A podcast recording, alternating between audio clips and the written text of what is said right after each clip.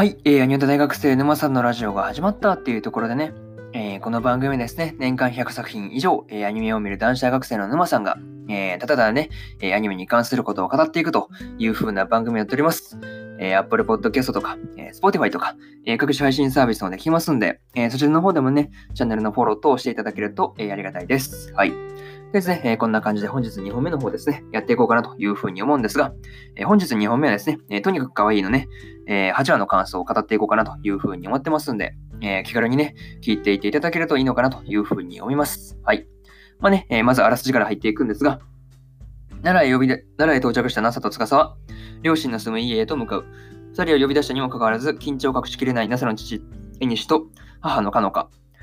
えー、挨拶も早々に、絵西は司と二人きりで話をしたいと告げる。そして、絵西と司はある約束を交わした。というね、えー、アニメの公式サイトからの引用です。ここからね、順次感想になるんですが、まず一つ目ですね、えー、NASA の両親というところで、まあね、NASA の両親が奈良にいる理由っていうのが、その考古学者の父はですね、えー、本場の奈良に行きたいと言ってですね、で、母もあの本場の鹿が見たいというので、まあ、引っ越したというなかなかなか、理由としてそうですね、なかなか面白いですよね。いや、ほん、まあ、確かにね、なんて言うんだろう、考古学のなんか本場みたいな、なんか奈良っていうと、なんか、ああ、なるほどねっていうのは、なんとなくわからんでもないんですけど、なんかそうですね、本場の鹿っていうのはなかなかそうですね、表現が面白かったなっていうのはすごい、なんて言うんだろう、そう、面白いというか、表現がそう、なんかとにかく可愛いって面白いですよね。なんか、その状況の表し方というか、うん。そう、なかなかこ、なんか面白いなっていうのはすごい見てて毎回思います。はい。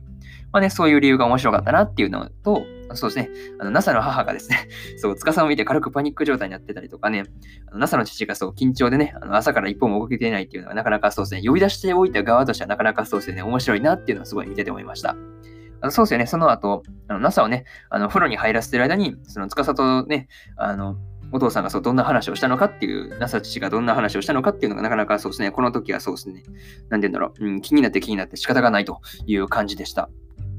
まあね、うん、なかなかそういうところがね、まあ、そうだな、なんか、医療心そうなんですけどね。そうそうそうそうそうそう。NASA はああ言ってるけど、なかなか医療心っぽい感じなんですよね。そうそうそう。まあ、キラキラネームをつけたっていうところはね、ちょっとあれなんですけど、なかなかそういうところはいい両親なんじゃないかなっていうのを見てて思いました。はい。これがそうですね、一つ目の感想である、えー、NASA の両親というところで、次が二つ目ですね、えー、NASA の実家での一晩というところで、まあね、NASA の母が、えー、布団をね、一つ、一つでもいいかもしれないけど、二つ用意したとか、二つ一応用意したよっていうのとか、あそうですね、自分たちはその隣の部屋で寝てるからとか、いろいろとね、そう言ってたんですけど、まあ、つまりこれっていうのはね、そう、二人のね、あの夜のことをまあ考慮したものですよねっていうところでね、そうそうそうそうそう。まさかね、その夜がね、そうそうそう、二人どうするのかっていう、そういうところをね、まあ言ったっていう、まあまああれなんですけど、まあ二人そんな、さすがにそこまでの意味は気づいてない感じでしたが、もしかするとね、うん、俺が変に考えすぎなのかもしれないですけどね。はい。まあ、それを置いてて、まあ、両親のね、まあ、予想に反してか、まあね、NASA と司はですね、まあ、膝ま、あの腕枕か、膝枕じゃないね、腕枕したりとか、あの、キスをしたりとかしたぐらいに、ま、とどまってましたけどね。はい。まあ、なかなかそういうところも面白かったなっていうのが、そうですね、二つ目の感想である、えー、NASA の実家での一晩というところでした。次はそうですね、三つ目の感想である、えー、奈良の観光と、えー、司の謎というところで、まあね、翌日ね、その NASA と司はですね、えー、奈良観光に出かけたわけですが、まあね、東大寺で記念撮影したりとか、えー、法隆寺で二人のね、まあ一緒に写ってる写真撮ったりとか、そうですね。まあね、あのまあこの時のまあ司のなんて言うんだろう、まあね、あの、あの NASA がね、そう、法隆寺でね、まあこんな写真撮って聖徳太子に怒られるんじゃない、怒られるんじゃないかなっていうふうなことを言うと、そのね、司が聖徳太子本人を知ってるかのようなね、なんか口ぶりがあったんですけど、まあその辺も気になるところだし、まあね、平城宮のね、あの、後席をですね、まあ見た時も、見た時の司がそう、本物ね、まあ見たことがあるかのような、平城宮のね、まあ、そのものをまあ見たことがあるようなね、まあ一言も言ってましたから、なかなかその辺がちょっと気になるところであるかなっていう、ちょっと思いました。まあね、あとその観光に行く前にですね、えー、司がですね、あの、NASA の父の部屋のあの古文書というか、うん、あれですよね、手紙ですよね。あの辺をそう読めてたりとか、なんか一層謎がそうですね、深まる、うん、シーンだったかなっていうのはちょっと思いました。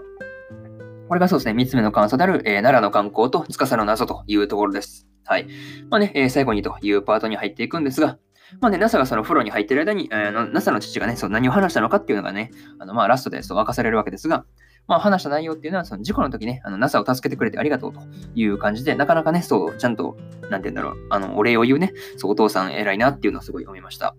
まあね、この時のその NASA のね、父の涙を見て、なんか俺も泣きそうになったっていうのがすごい本音なんですけど、そうそう、なんて言うんだろうな、涙を見るとね、なんか泣きそうになるっていう、なんかつられ、つられて泣きそうになるんですけどね。はい。まあそういうところもあるかなっていうのはちょっと思ったりするんですが、まあね、うん、そういうところですね。まああとそうですね、あの、東京に帰ったね、帰ると、まああの NASA と司のね、まあ東京の映画火事になって全焼っていうのがなかなかそうですね。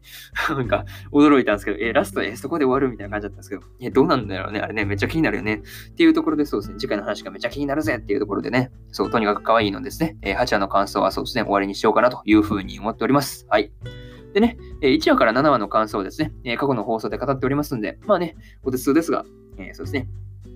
えー、まあ、そうですね、合わせて聞いていただけるといいのかなというふうに思っております。はい。でね、えー、そうですね、今日は、えー、他にも2本撮ってまして、えー、君と僕の最後の戦場、あるいは世界が始まる聖戦の、えー、第7話の感想と、えー、くまくまくまベアの、えー、7話の感想ですね。はい。この2本語ってますんで、もう本編見たよっていう方はよかったら聞いてみてください。はい。で、そうですね。えー、明日は、えー、神様になった日の、えー、7話の感想と、えー、岩かけるの8話の感想とですね、えー、そうですね、土下座で頼んでみたの、えー、6話の感想の、えー、3本立てでですね、えー、お送りしていこうかなというふうに思っておりますんで、よかったらね、え、明日も、え、聞きに来ていただけるといいのかなというふうに思います。はい。まあね、こんな感じで本日はです、ね今日はですね、まあ、水曜日ということで、1週間盛り返しです。はい、頑張っていきましょうというところでですね、えー、そして、ね、今回の、そ今日のね、え、2本目のラジオは、え、終わりにしようかなというふうに思っております。はい。そうですね。皆さん、え、良い一日を、え、お過ごしください。え、それでは、え、ここまでにしようと思います。え、以上、沼さんでした。バイバーイ。